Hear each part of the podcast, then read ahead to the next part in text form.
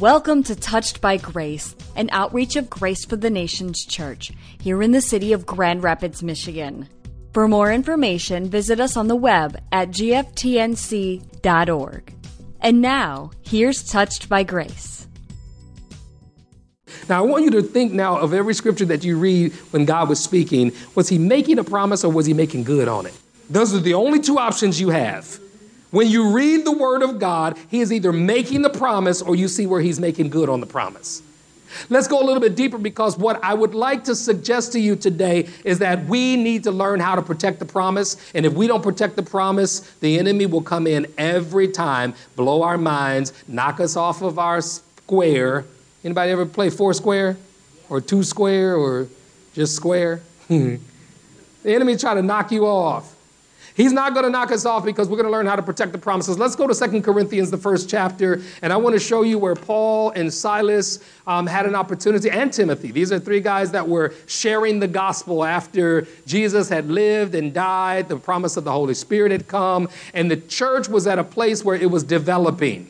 And the church was developing based on the promise of God, much of which many people could not comprehend or understand. So Paul, Silas, and Timothy were commissioned by God to break open truths, much like your pastor or one of the elders or missionaries of the church, to break open truth about the scriptures and about God. And it helps to bring us to a place of understanding because how can we hear except there's a preacher? And how can the preacher preach except they be sent?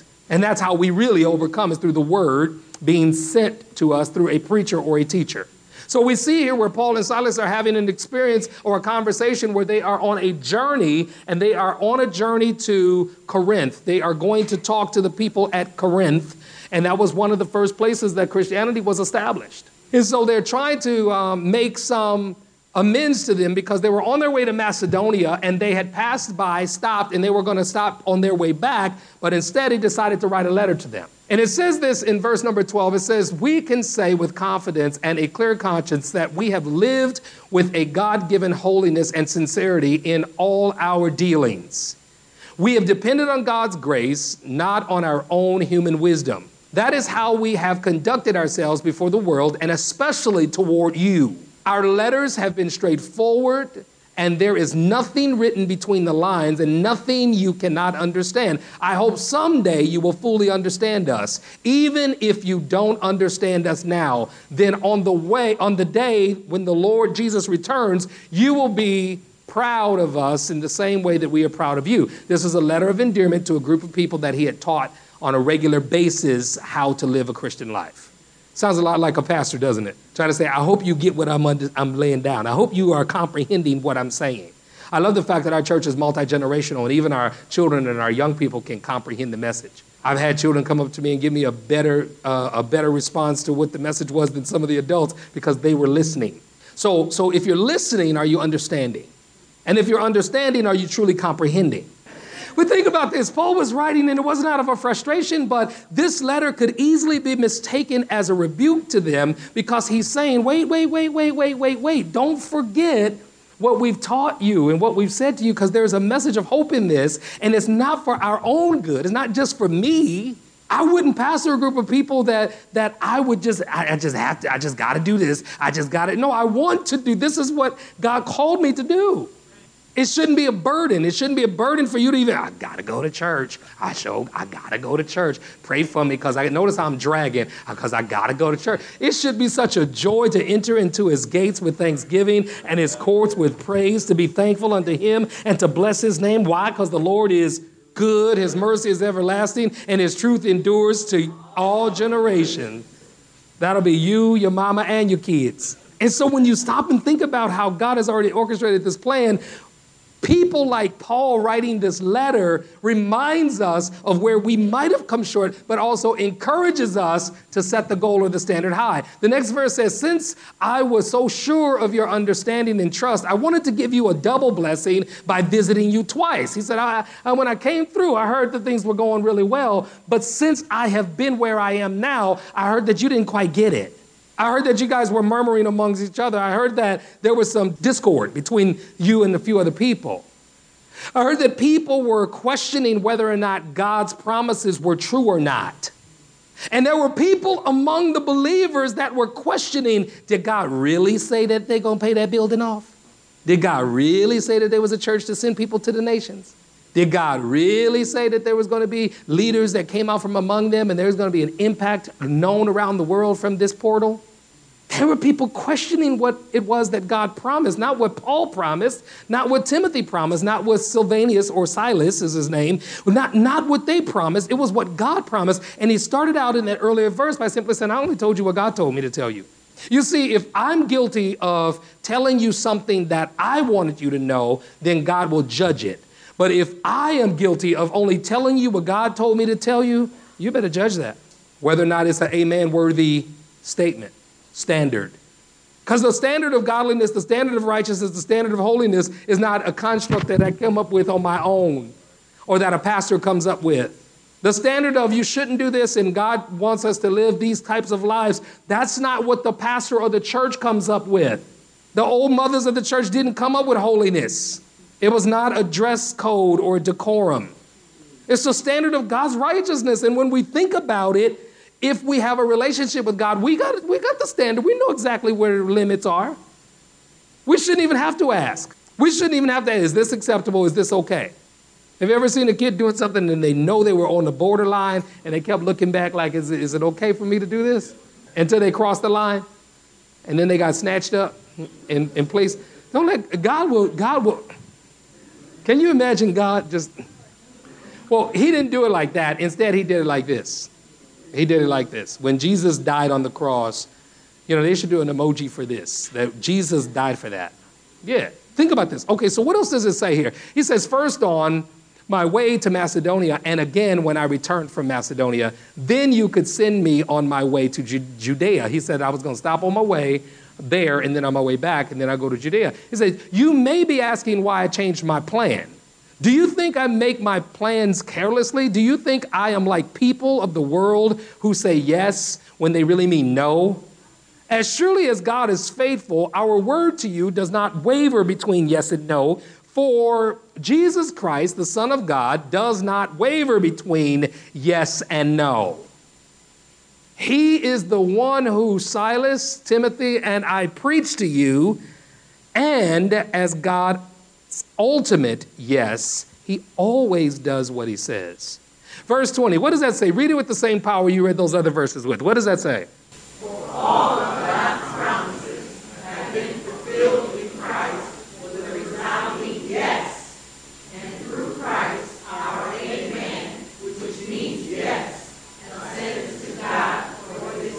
So, so he was sharply saying to them, you might speculate my motives, but don't second guess God.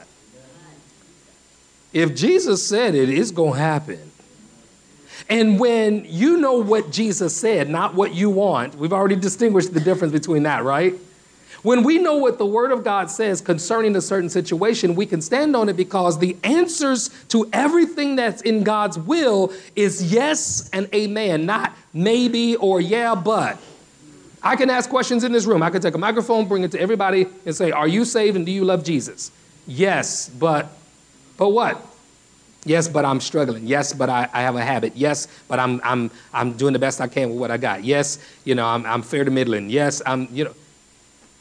God is not halfway, He's an all or nothing kind of God. Either you're all in or you're all out, even though it's just your back half showing. Y'all, you got that before, right? Even though the front looks good, but on your way out, it's like, I don't even know he's uncovered. She don't even know that she's not even covered. She has no idea. She's, she spewed her opinion. He has told what he thought. He's chopped down everything that's been taught to, to bite sized pieces. But God's not like that. God is not going to waver back and forth between when it feels good and when it doesn't, when it works for you and when it doesn't work for you. If God said, come to church every day for seven days, what would you say? I got to go to work.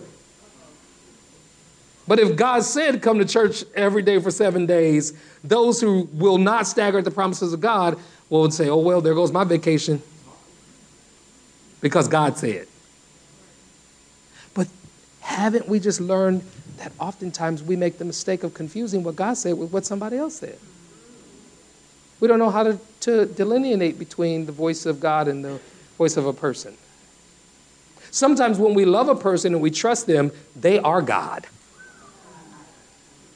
And then, as soon as they violate our trust, or as soon as we don't feel the love that we need to feel in the magnitude that we need to feel it, then that's just not God. That is not God.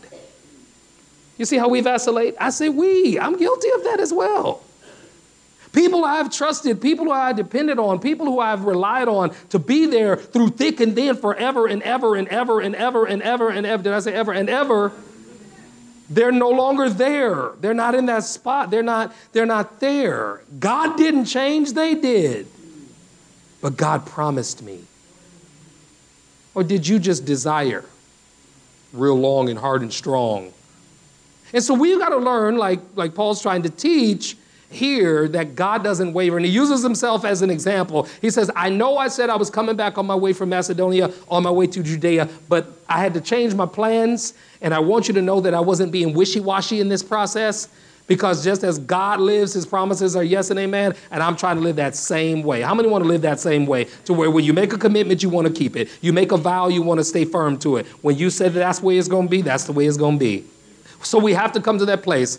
17th verse says, you might be asking this, and that's why, that's why I, I wanted to bring it to your attention before we drop, drop down um, to verse number 20. He says, You may be asking why I changed my plan. There's people that question a whole lot of stuff that they haven't even made up their mind they was going to do anyway. Well, what time is it? But you said it was going to be at 1 o'clock. Now it's at 2 o'clock. If it changed to three o'clock, if you committed, you're going to be there. I mean, at least that's, I'm talking the God way. We got to learn how to protect the promises because if we don't commit and keep the promises that we've made, that makes us wishy washy and we're not like God because God's not wishy washy in any way. So if I said I'm going to do it, I'm going to do it. If I said I'm gonna do it, but I can't right now, then I better get to doing so that I can make good on my promise. If I said I'm gonna live saved until I die, I ain't dying, so I gotta keep living saved. I mean, you know, there's an option. nope. How many want to live this thing out all the way? All the way. Verse number two, it says, For all of God's promises have been fulfilled in Christ with a resounding, what's that word? And there's no confusion as to what that word means.